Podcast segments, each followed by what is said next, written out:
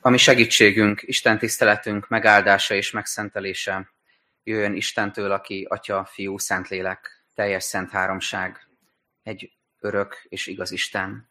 Amen. Imádkozzunk. Mindenható Istenünk, téged jövünk most magasztalni, dicsőíteni, és köszönjük ennek a lehetőségét, és köszönjük azt is, hogy, hogy ezáltal is rávilágítasz arra, hogy hogy mennyire fontos a, a rád szánt idő, a veled töltött idő, és a gyülekezettel, a testvérekkel töltött idő. Urunk, Te, aki az idő és a tér fölött állsz, és aki, aki végtelen vagy, mindenható vagy, nem vagy időhöz kötve, mégis olyan irgalmasan hozzánk hajolsz, és, és érted a mi idővel vívott küzdelmünket. Látod, hogy, hogy hogyan viaskodunk az idővel a mindennapokban, amikor hajszoljuk a teendőinket, és soha nem érünk a végükre, amikor üldöznek a határidők, amikor bíbelődünk azzal, hogy mit tegyünk előre a fontossági sorrendben, és olyan értelemben is küzdünk az idővel, te látod ezt, Úrunk, hogy, hogy sokszor nehéz tényleg a fontos dolgokra időt szánnunk. Sokszor egészen felesleges és, és, és, és egészen pitiáner dolgokra szánunk nagyon sok időt, és az igazán lényegesekre meg nincs időnk, vagy azt mondjuk, hogy nincs időnk. Köszönjük, hogy most közel lépsz hozzánk, és fontossá teszed nekünk ezt az időt, amit itt lehetünk, és ami áldás forrása lehet mindannyiunk számára. Segíts, hogy tudjunk rád figyelni most, légy mindazokkal, akik őszintén keresnek téged, akik megnyitjuk a szívünket feléd. Szólj hozzánk, Urunk, és vezess minket. Ámen az Isten tisztelet előtt Levente harangozó mondta, hogy olyan jó, hogy végre vannak emberek a templomban. Azt értette ez alatt, hogy egyre többen vagyunk, de szeretettel köszöntöm az online csatlakozókat is. Isten igét pedig egy különös helyről fogjuk hallani, Nehémiás könyvéből. Még tavaly ősszel, amikor gondolkoztam azon, hogy, hogy hogy is lesz ez a jövő év, akkor jött elém ez az ige, és úgy megdobbant a szívem, hogy de jó lenne erről beszélni közöttetek. Talán furcsa lesz elsőre, de fogadjátok nyitottsággal, tehát Nehemiás könyve negyedik rész, első kilenc vers, Nikázi Anita presbiter testvérünk olvassa az igét. Amikor Szamballat és Tóbia továbbá az arabok, ammóniak és asdódiak meghallották, hogy Jeruzsálem várfalainak a javítása előre haladt, és a réseket kezdik betömni, nagyon megharagudtak, és mindnyájan egy akarattal úgy határoztak, hogy harcot indítanak Jeruzsálem ellen, és zavart keltenek benne. De mi imádkoztunk Istenünkhöz, és őrséget állítottunk ellenük védelmül éjjel-nappal. A judaiak azonban ezt mondták. Megrokkant a teherhordók ereje, pedig sok a törmelék, és mi már nem tudjuk építeni a várfalat. Ellenségeink meg ezt mondták. Meg sem tudják, észre sem veszik, egyszer csak rájuk törünk, legyilkoljuk őket, és azzal véget vetünk a munkának. A szomszédságukban lakó judaiak azonban tízszer is figyelmeztettek bennünket. Mindenhol, ahová visszatértünk, ellenünk készülődnek. Azért odaállítottam a népet a fal tövébe, a várfal mögé, a hézagokba, odaállítottam őket nemzetségenként kardokkal, dárdákkal és íjakkal. Majd szemlét tartottam, és eléjük állva ezt mondtam az előkelőknek, az elöljáróknak és a nép többi részének. Ne féljetek tőlük. A nagy és félelmetes Úrra gondoljatok, és harcoljatok testvéreitekért, fiaitokért, leányaitokért, feleségeitekért és otthonaitokért. Ellenségeink meghallották, hogy megtudtuk tervüket, és így Isten meghiúsította azt. Mi pedig minnyáján visszatértünk a várfalhoz, mindenki a maga munkájához. Köszönöm szépen. Fontos, hogy különbséget tudjunk tenni a között, hogy mikor van itt az ideje a békének, és mikor van itt az ideje a harcnak. Mikor halljuk a híreket a szomszéd országból, itt egészen közelről, de a távolinak tűnik, de nagyon-nagyon közel van, hogy háború készülődik, akkor nyilvánvalóan imára kulcsoljuk a kezünket, és könyörgünk azért, hogy térjenek jobb belátásra azok, akik döntéshozó pozícióban vannak, akik az érdekelt felek, tegyék félre ezeket az önös érdekeket, és, és térjenek észhez, és legyen béke. De amikor Isten lelke fontossá teszi számunkra, hogy harcoljunk a kapcsolatainkért, a házasságainkért, a családjainkért, a számunkra fontos értékekért, akkor nem lehet világbékét kiáltani és visszavonulót fújni, hanem akkor fel kell venni az eszközöket, a, a, a fegyvereket, a lelki fegyverzetet, és, és engedelmeskedni kell Istennek, és küzdelemre kell bátorítanunk egymást, magunkat. Ma van a házasság vasárnapja a gyülekezetünkben, és rögtön itt az elején hadd mondjak el valamit nektek, amit én is megértettem ezzel kapcsolatban, hogy miért is áldjuk meg a házaspárokat, miért van ennek egy külön alkalma, hiszen sok más rétegét a gyülekezetnek is figyelemmel kísérjük, az időseknek van szeretett vendégsége, figyelünk a gyászolókra, konfirmandusokra, fiatalokra, stb. Miért fontos, hogy a házaspárokat megáldjuk? Az Isten teremtő akaratának, munkájának egy rendkívül fontos része, hogyan összekapcsolja Ádámot és Évát. Emlékszünk a történet elejére.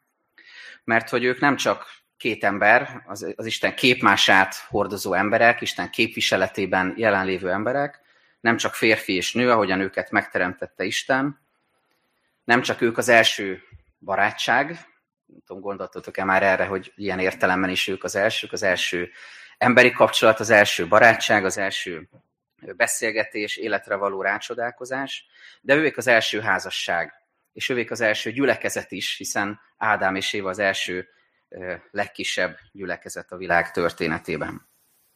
Ráadásul üdvtörténeti jelentősége is van ennek a képnek, a házasság képének, hiszen tudjátok, beszéltünk róla már sokszor, hogy valahogy végigvonul az egész Szentíráson ez a, ez a szimbólum, és, és, és a Szentírás előszeretettel hasonlítja Krisztus és az egyház kapcsolatát a férfi és a nő kapcsolatához, a házassághoz. És ez egy gyönyörűséges kép. Amikor Pálapostól az Efézusi levélben beszél erről, jegyes oktatáson ezt mindig elő szoktuk venni ezt a részt, akkor olvassuk, hogy mit mond a férfinak, mit mond a nőnek, és egyszer csak átvált, és azt mondja, hogy ez nagy titok, de én ezt Krisztusról és az egyházról mondom. Tehát olyan érdekesen beszél erről Pál, hogy, hogy a házasságról is beszél, de valahogy rávilágít ennek a misztériumára, hogy, hogy itt igazából arról van szó, hogy, hogy hogyan van kapcsolatban Krisztus és az egyháza választottak közössége. Tehát ez egy nagyon erős szövetségi kapcsolat. Szóval amit szeretnék mondani rögtön az elején, hogy, hogy Isten számára ez nagyon fontos. Isten ezt nagyon drágának, lényegesnek tartja, hogy ezt, ezt tanítsa nekünk, a szívünkbe írja. És ugyanakkor látjuk a másik oldalt is, hogy milyen az, amikor egy házasság nem képezi le azt, azt ahogyan Krisztus szereti az egyházat. Látjuk annak a a nyomait, és, és látjuk annak a, a nagyon fájdalmas képét, hogy milyen az, amikor egy házasságban nincs jelen ez a krisztusi szeretet. Milyen az, amikor nincsen odafigyelés a másikra. Milyen az, amikor nincsen önfeláldozás, önzetlenség. Milyen az, amikor még tovább menve erőszak van, verbális terrorizálás van, van ö, testi, lelki erőszak, és lehetne még sorolni, és aztán, és aztán a végén ennek a sornak ott lehet a közöny, teljes elhidegülés, a teljes eltávolodás.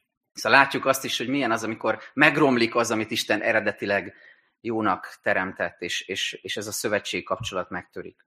És ráadásul, ha már itt tartunk, hadd mondjam, hogy amikor valamilyen oknál fogva megromlik ez a házassági szövetség, megtörik, megszűnik, akkor az nem csak az érintett feleknek tragédia. Ezt nyilván ti is tudjátok, tapasztaltátok, van, aki a saját bőrén vagy a környezetében, hanem ez hat a nagy egészre. Gyerekekre, nagyszülőkre, barátságokra, munkahelyi kapcsolatokra, gyülekezeti kapcsolódásainkra, más érintett házasságokra, hogyha több szereplős a történet. Szóval mindenkire hat, és ha kereszténynek között tájékozódunk, akkor az egész Krisztus testre hat, mondhatjuk. A házasság tehát olyan csodálatos kincs, amit Isten eredetileg jónak, boldogítónak, örömtelinek, gazdagítónak, teljesnek, áldások talajának gondolt el, amire érdemes vigyázni, és amiért érdemes harcolni. Hogy ne az történjen, hogy az utánunk következő nemzedékek, gyerekek, fiatalok egyfajta rossz példát visznek magukkal a szívükben, mint ez a nyolc éves gyerek, akit a házasságról kérdeztek. Hallottatok már tőlem ilyet, de most egy másikat mondok Szóval nyolc éves gyereket kérdezték a házasságról, hogy hát honnan tudod megállapítani, hogy két idegen, akit látsz, azok házas pár, és azt válaszolta a gyerek, hogy hát hogyha ugyanazokkal a gyerekekkel ordibálnak, akkor feltetőleg ők egy házas pár. Ez inkább szomorú, de nevetünk rajta, szóval, hogy, hogy ilyen mintákat visszünk magunkkal, és visznek magukkal a gyerekeink, és ebben tájékozódnak. Szóval, hogy ez ne így legyen, ezért figyeljünk arra, hogy mit mond Isten ige arra, hogy, hogy mit jelent harcolni a számunkra fontos dolgokért. Nem csak a házasságról beszélek, hanem minden másról is.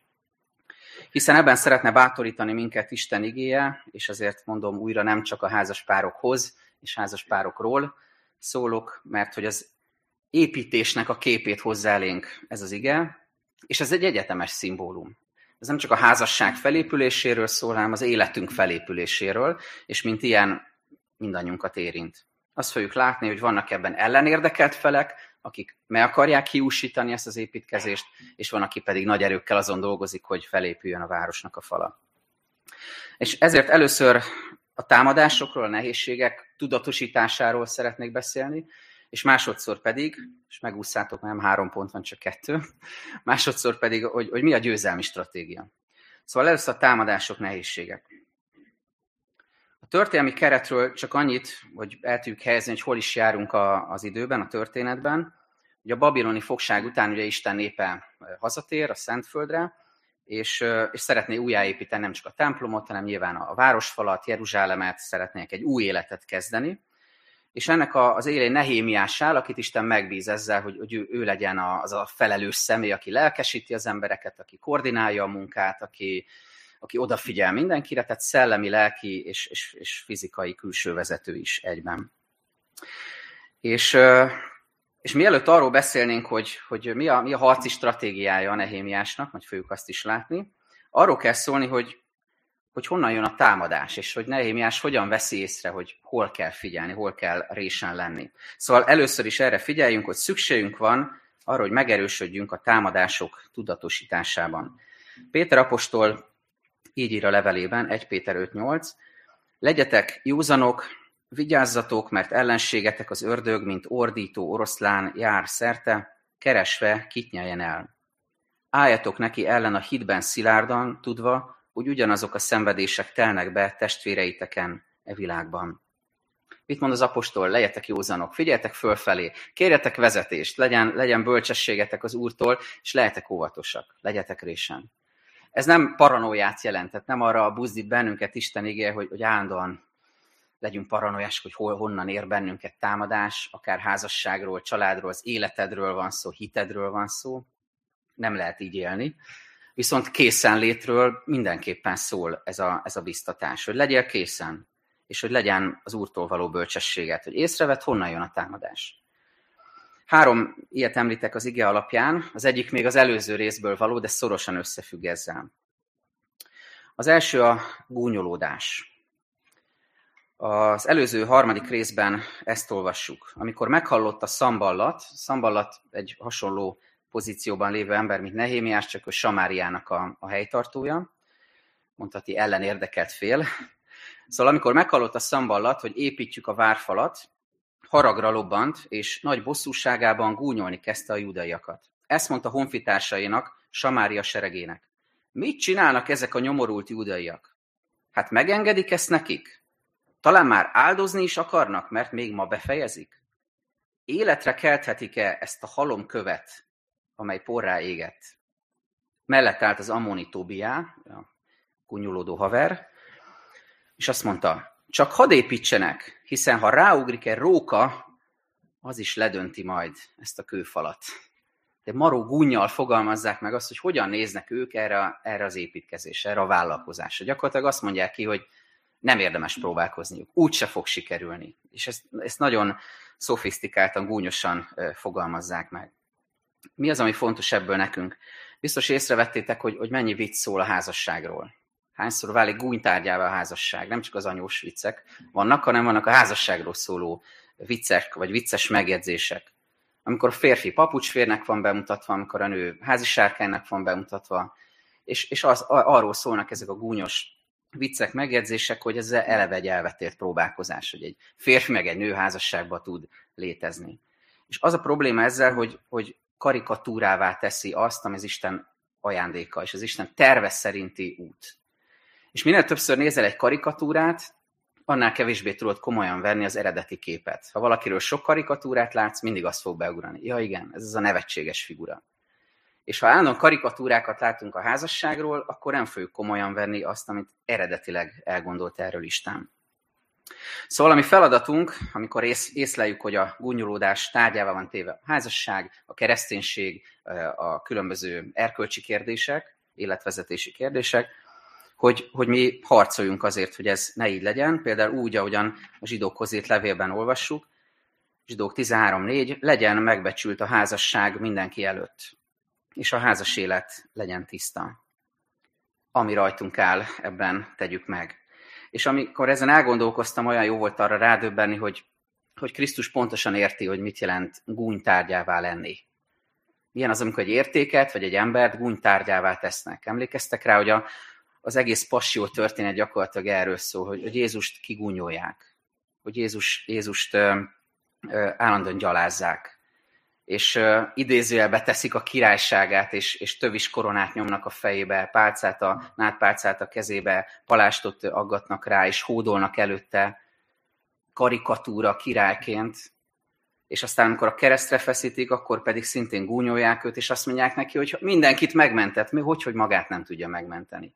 Tehát lássuk meg, hogy Jézus a keresztre magával viszi a gúnynak a fájdalmát, és ezért is meghal. És amikor bennünket gúnyolnak, a házasságot, a családot, és ezeket a, az Isten szerinti értékeket kigúnyolják, akkor, akkor Jézus velünk van ebben a fájdalomban, és ennek a, ennek a fájdalmában támogat bennünket, és bátorít minket. Szóval az első, ahonnan jöhet támadás, ez a gúnyolódás. A második a zavarkeltés. A második versben ezt olvastuk, és minnyáján egy akarattal úgy határoztak, hogy harcot indítanak Jeruzsálem ellen, és zavart keltenek bennem. És az nem kérdés, hogy kinek az érdeke a zavarkeltés. Jézus azt mondja, a hazugság atya. De úgy is mondhatnánk, hogy a zavarkeltésnek, a káosznak az atya, a szétdobáló, a, a, az összezavaró, az, a mindent összekeverő, az ellenség, aki, aki, aki abban gyönyörködik, ha nincsenek a helyükön a dolgok, aki zavart kelt, és ez, ez számára a kettelés.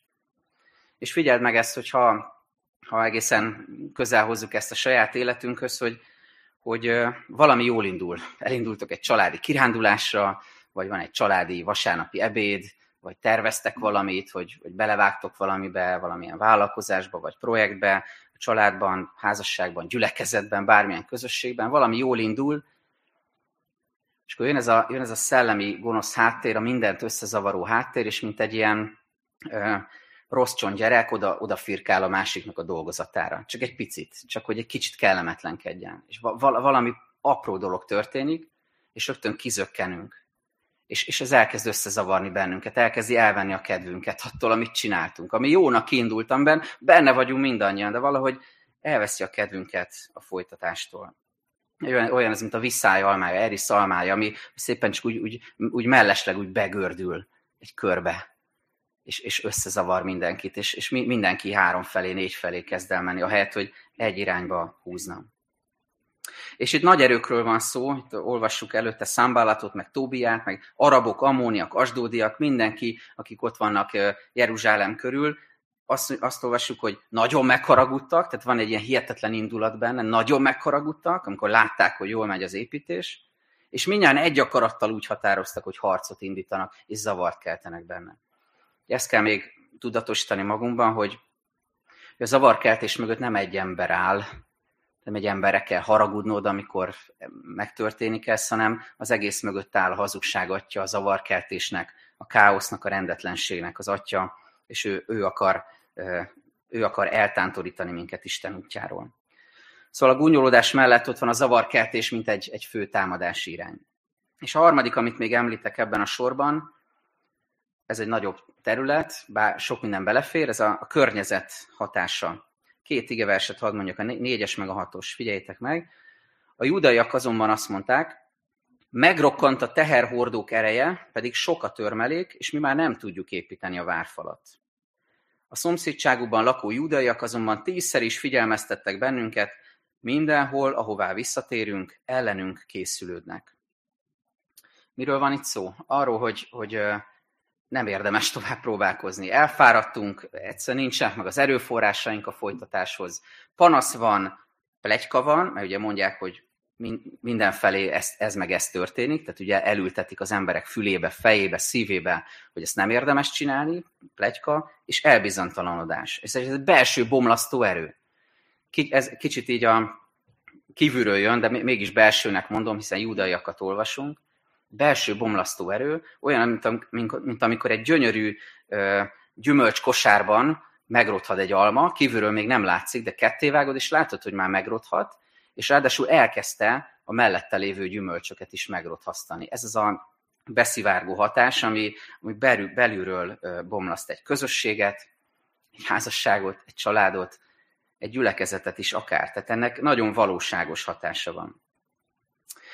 És ráadásul itt valami igazságtartalma azért mégiscsak van annak, amit mondanak ezek a judaiak, amikor azt mondják, hogy de hát megrokkant a teherhordó kereje, sok a törmelék, már nem tudjuk építeni a várfalat. Mit jelent ez? Azt jelenti, amit mindannyian átéltek szerintem. Szülőként, nagyszülőként, munkavállalóként, emberként, mindannyian átéljük, hogy a, a fizikai fáradtság az sokszor együtt jár a lelki megfáradással amikor terheket cipelsz, amikor hazamész a munkahelyedről, és úgy, úgy érzed, hogy én most már semmit nem bírok csinálni. Amikor meg vagy terhelve, amikor, amikor nem csak a munkád van, meg a családod van, ami iszonyús nagy teher önmagában is, hanem még egyéb projektek is bekúsznak, meg betegség jön, ápolnod kell a házastársadat, vagy a beteg öreg szüleidet, és így tovább, és ez mind-mind ráül a, a lelkedre, és egyszerűen annyira elfáradsz fizikailag, hogy lelkileg már semmilyen erőfesztésre nem vagy képes, és idő után már nem is akarod csinálni. Ingerlékeny leszel, sebezhető, sértődékeny, és idő után azt mondod, hogy figyeljetek, nekem elegem van ebből az egészből. És ez olyan, hogy ha nem fogjuk meg itt, ennél a pontnál ezt, és nem vigyázunk, akkor nagyon könnyű elsodródni egymástól, például házastársként és abban a helyzetben fogjuk találni magunkat, mint hogyha két evező nélküli csónakban lennénk, és a, az áramlatok meg a, a hullámok, a sodrás egyre távolabb sodor bennünket egymástól. És nincsenek meg az eszközeink arra, hogy visszaevezzünk egymáshoz. Tehát ha nem vigyázunk, ez nagyon könnyen megtörténhet. És itt eszembe jutott eh, Jézus figyelmeztetése, amikor az elbóbiskoló tanítványoknak azt mondja a Gecsemáné kertben, hogy eh, Vigyázzatok és imádkozzatok, mert a lélek kész, de a, test erőtelen. Jézus pontosan tudja, hogy, hogy mit jelent a, a test és a lélek egysége, hogyan hat az egyik a, a másikra. És Jézus óriási példa nekünk ebben, ahogyan ő szembenéz a gonoszszal, a támadásokkal, ugye soroltam hármat, a gúnyolódást, a zavarkeltést, környezeti hatást, amiben ez a testi-lelki megfáradás is benne volt. Óriási példa nekünk, ahogyan ő szembenéz a támadásokkal, ahogyan, ahogyan ő ellen tud állni az Isten lelkével és igével és erejével a gonosznak a megkísértéskor, vagy amikor egy megszállott emberrel szembesül, akiben légiónyi ördög van, és lehetne sorolni. Ezért mondja Jakab apostol, álljatok ellen az ördögnek, és elfut tőletek, közeledjetek Istenhez, és ő is közeledni fog hozzátok. Szóval az első, amiről beszéltem, hogy tudatosítjuk, hogy honnan jöhet a támadás, és itt olvastunk, vagy hallottunk háromról, gúnyolódás, zavarkeltés, környezeti hatások. De nézzük, hogy mi, mi a stratégia. Négy pontot véltem felfedezni az igében, hogy, hogy hogyan vezeti Nehémiás a népet, és hogyan segít nekik is, hogy, hogy a helyükön legyenek, és tudjanak harcolni. Az első, hogy megerősítette a stratégiai pontokat. Hetedik vers. Azért odaállítottam a népet a fal tövébe, a várfal mögé a hézagokba, Odaállítottam őket nemzetségenként, kardokkal, dárdákkal és íjakkal. Nehemiás pontosan tudja, hogy mit kell tenni először is, és ez egy önismereti folyamat. És itt önismereti növekedése, fejlődése hív minket Isten igéje. Hogy vajon tudod-e, hogy hol vannak a te várfaladon a hézagok? Hol vannak azok a pontok, ahol, ahol nagyon könnyen kísérthető vagy, ahol nagyon könnyen beteszi a lábát az ellenség ahol elég egy, egy, egy szikra, elég egy szó, és robbansz, vagy elbuksz, vagy megkísértést szenvedsz el, és, és nem tudsz megállni ebben. Szóval, amikor azt, azt olvassuk, hogy stratégiai pontokra állítja az embereit, ez azt jelenti, hogy, hogy, hogy felfedez, hogy hol vannak a hézagok, hol vannak ezek a gyenge pontok, és ebben mi is növekedhetünk. Fölismerhetjük a gyengességeinket, és ezeket a hézagokat az Isten segítségével tömhetjük be. Ezek azok a pontok, amiket nagyon nehezen tudunk megfogalmazni, de ott vannak bennünk, és Isten bátorít, hogy ezeket mondjuk ki neki legalább imádságban. Lehet, hogy valakinek ez a terület az anyagiak kérdése, a pénz, sokat aggódsz miatta, az a baj, hogy, hogy kevés van, néha az a baj, hogy sok van, és nem tudod, mit, mit csinálja vele, vagy hogyan, ez talán kevesebbek problémái, szóval, hogy, hogy hogyan él vele jól. Vagy lehet az is, hogy a, a, az idővel küzdesz, időbeosztási problémáid vannak, egyszerűen nem, nem tudod rendszerezni a, a dolgaidat. Lehet, hogy hiúság van benned, önzés, vagy irítség. Lehet, hogy a szexualitásnak a területe az, ami egy nagyon szertágazó probléma, ahol, ahol nagyon könnyen kísérthető vagy, akár, a, akár házasságban élsz, akár azon kívül. Lehet, hogy, hogy az indulataidat tudod nehezen kezelni, lehet, hogy az önuralom hibázik éppen az életedben, van a példabeszédek 25-ben egy ilyen nagyon, nagyon font, számomra fontos mondat, ahol azt mondja a Szentírás, hogy, hogy mint a város, amelynek csupa rés a kőfala, olyan az az ember, akinek nincsen önuralma. Sokat gondolkoztam ezen a képen, és ez a mai igénk ez nagyon szépen illeszkedik, hogy tele van résekkel a kőfal, és, és ott ugye könnyen be tud jönni az ellenség. Ha nincs önuralmam, akkor ott, ott nagyon sokféle támadás és ellenség be tud jönni. Szóval az első, ez egy önismereti munka, megerősíteni a stratégiai pontokat, észlelni, hol vannak a hézagok, és oda állítani az őrséget. A második, hogy Nehémiás szemlét tart, nyolcadik vers, majd szemlét tartottam, és előkállva ezt mondtam az előkelőknek, előjáróknak, és a nép többi részének, ne féljetek tőlük. Ugye eszembe jutott, hogy ez nem az a szemle, amire én gyerekkoromból emlékszem, talán a velem egykorúak, meg nálam idősebbeknek még ez, ez megvan, hogy Dózsa György út, felvonulási tér, oldalt a tribűn, Káder elvtárs integet, és vonulnak el a, a vörös nyakkendős gyerekek, meg boldogan integető vörös zászlós felnőttek. Emlékeztek erre?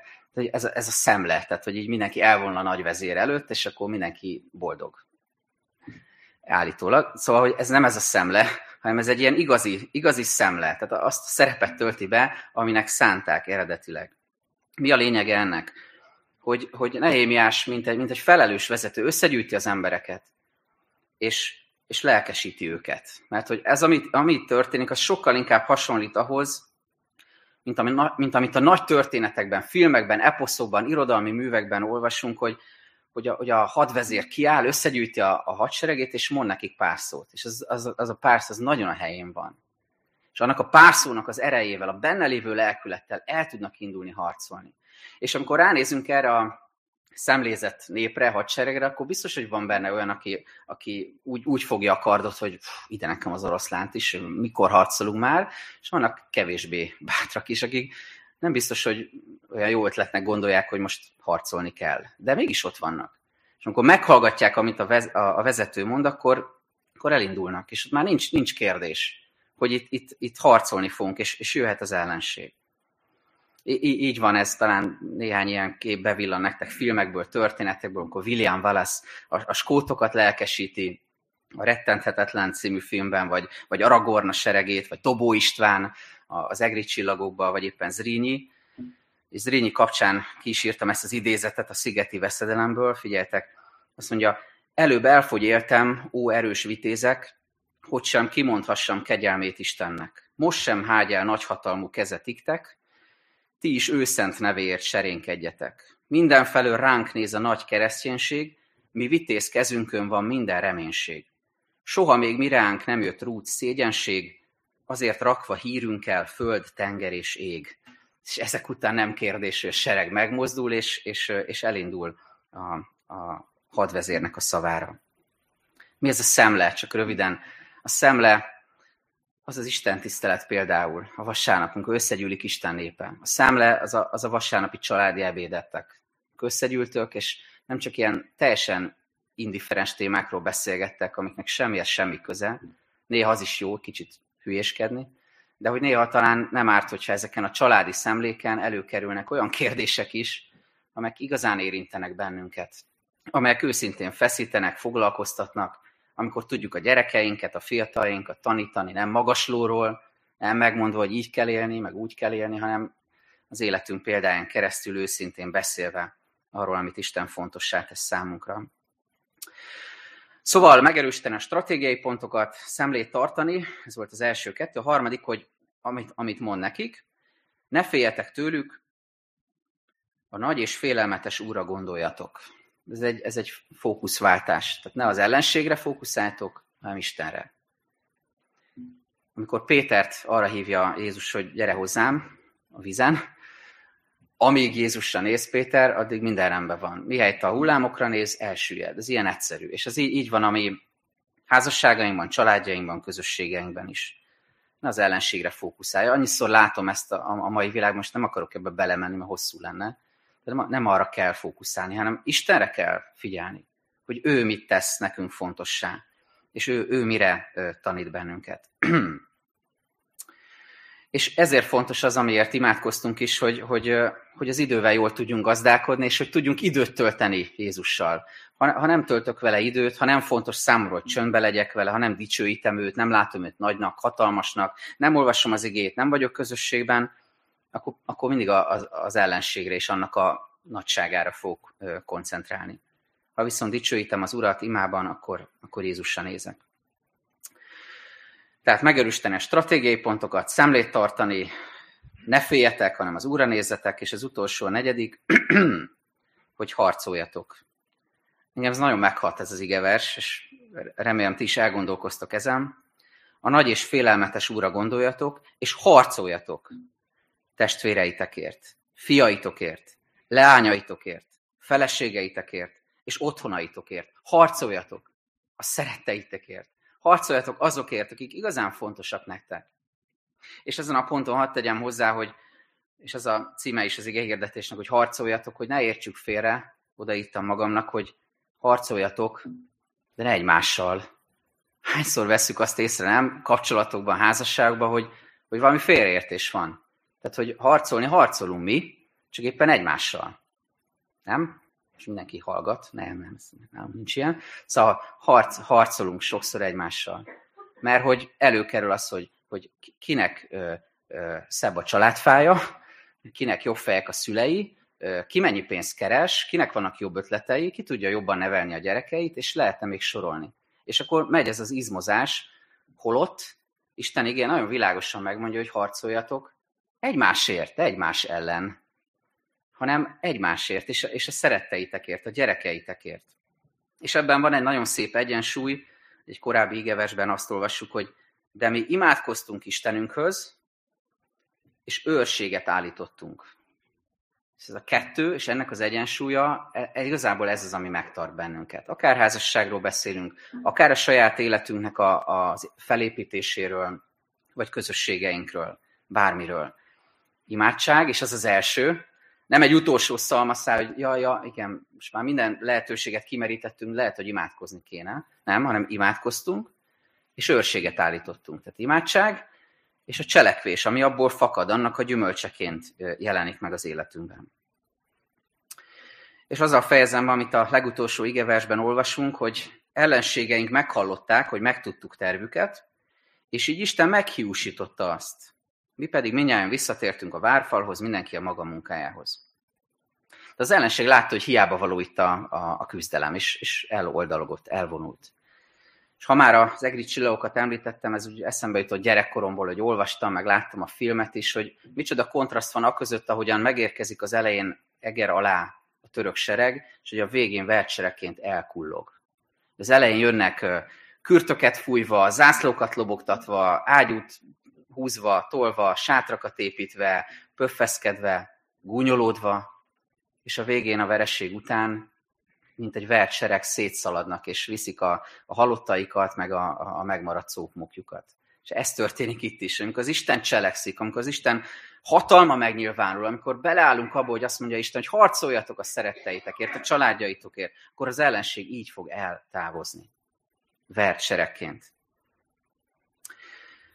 A házaspárok áldásban fognak részesülni az Isten tisztelet végén, és kis ajándékot is kapnak, és az, az a lap, amiről majd az igét fogom felolvasni, igazából olyan, mint egy képkeret, és a keretben van az ige. És a keret általában arra hivatott, hogy, hogy segítse az üzenet átadását, egy szép keret, az, az segít abba, hogy tudjunk gyönyörködni egy képben. És így, így van ez, a mama körösök munkáját dicsérik az ajándékok, köszönjük nekik ezúton is de hogy amit szeretnék mondani, hogy ez, ez a keret most kiemeli mindannyiunk számára, akármilyen ige is lesz ezeken, de kiemeli számunkra ennek a lényegi üzenetét, ennek a napnak az üzenetét, hogy a nagy és félelmetes úra gondoljatok, és harcoljatok testvéreitekért, fiaitokért, leányaitokért, feleségeitekért és otthonaitokért. Ámen. Most egy picit legyünk csöndben, és aztán majd folytatjuk mindjárt imádsággal.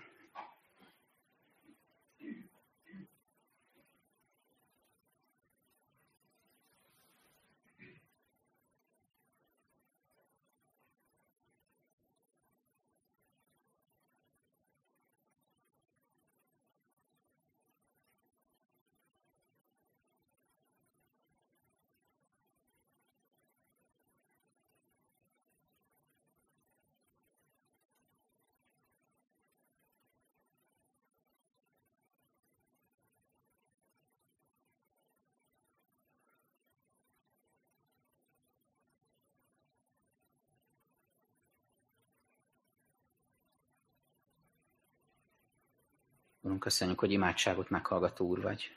Ámen. És folytatjuk az imádságot. Simont és Annát kértem meg, hogy imádkozzanak ma.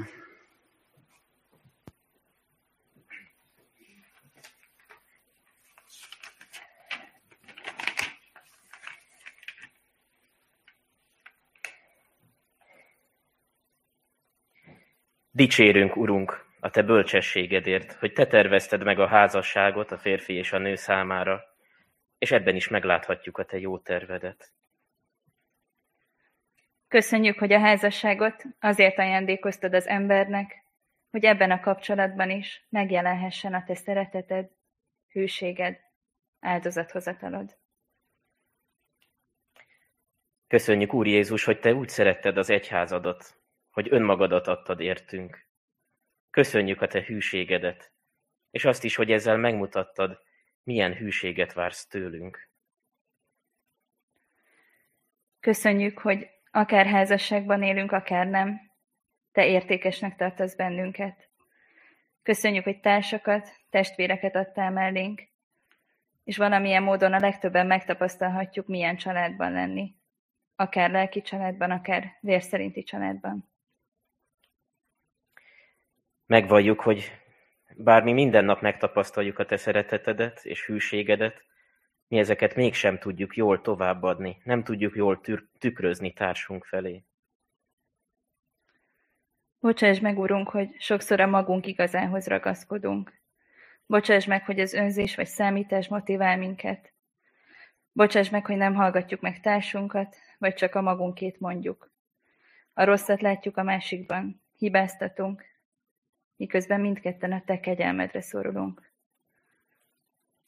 De köszönjük, Urunk, hogy kegyelmed minden nap megújul. Hozzád menekülhetünk, bocsánatodat kérhetjük, és tőled megtanulhatjuk, hogy hogyan kell megbocsátani. Add, hogy tudjunk közösen imádkozni, hogy együtt keressük a te akaratodat igédben. Kérünk, Urunk, áld meg a jelenlevő házaspárokat, Azokat, akik még a közös út elején járnak, de azokat is, akik már több éve, több évtizede házasok. Segítsd őket, hogy minden körülmény között tőled nyerjenek erőt, tőled tanuljanak kitartást, hűséget, elköteleződést, tőled tanulják a tiszta és szent életet. Add, Uram, hogy minden nap hálát tudjunk adni egymásért. Kérünk, Urunk, a családokért, a családok időbeosztásáért, a gyermekek testi és lelki egészségéért, növekedéséért, a családjaink békességéért. Kérünk a fiatalokért, akik manapság olyan sok kísértéssel és hamis elképzeléssel találkoznak a szerelemmel és a házassággal kapcsolatban. Add, Uram, hogy megtapasztalják, hogy Te olyan utat szánsz nekik, amely örömteli, és egyszerre biztonságos. Segíts meg azokat a párokat, akik nem házasok, vagy még nem házasok. Áld meg őket az elköteleződésben. Áld meg őket a házasságra való felkészülésben. Addig pedig adj nekik türelmet, erőt, hogy tiszta, szent életet élhessenek már a házasság előtt. Kérünk az egyedül léttel küzdőkért. Mutasd meg nekik, hogyan élhetik meg a hűséget, a melletted való elköteleződést még így, az egyedül, egyedül létükben is. Köszönjük, Urunk, hogy akár házasok vagyunk, akár nem. Mindenek előtt Te vagy a mi hűséges társunk, aki mindent odaadtál értünk, és minden szükségünket betöltöd. Ezzel együtt kérünk, ha neked kedves, ajándékozz meg hozzájuk illő segítetással azokat, akik egyedül érzik magukat. És kérünk azokért is, akik már elvesztették házastársukat. Urunk, te töltsd be a hiányukat, öleld magadhoz őket akkor is, amikor égető a magány, amikor eluralkodna rajtuk a keserűség vagy a szomorúság. Te vigasztald meg őket. Köszönjük, Urunk, hogy fontos számodra a földi életünk is. Fontosak számodra a kapcsolataink. Add, hogy a családunk, házasságunk és gyülekezetünk nagy családja is, a megszentelődés, a hálaadás, a Te dicséreted helye lehessen. Amen. Amen. Most pedig fennállva mondjuk közösen, ami Urunktól tanult imádságot. Mi, Atyánk, aki a mennyekben vagy, szenteltessék meg a Te neved. Jöjjön el a Te országod, legyen meg a Te akaratod, amint a mennyben, úgy a földön is. Mindennapi kenyerünket add meg nékünk ma, és bocsásd meg a mi védkeinket, miképpen mi is megbocsátunk az ellenünk védkezőknek. És ne vigy minket kísértésbe, szabadíts meg minket a gonosztól, mert tiéd az ország, a hatalom és a dicsőség mindörökké. Amen.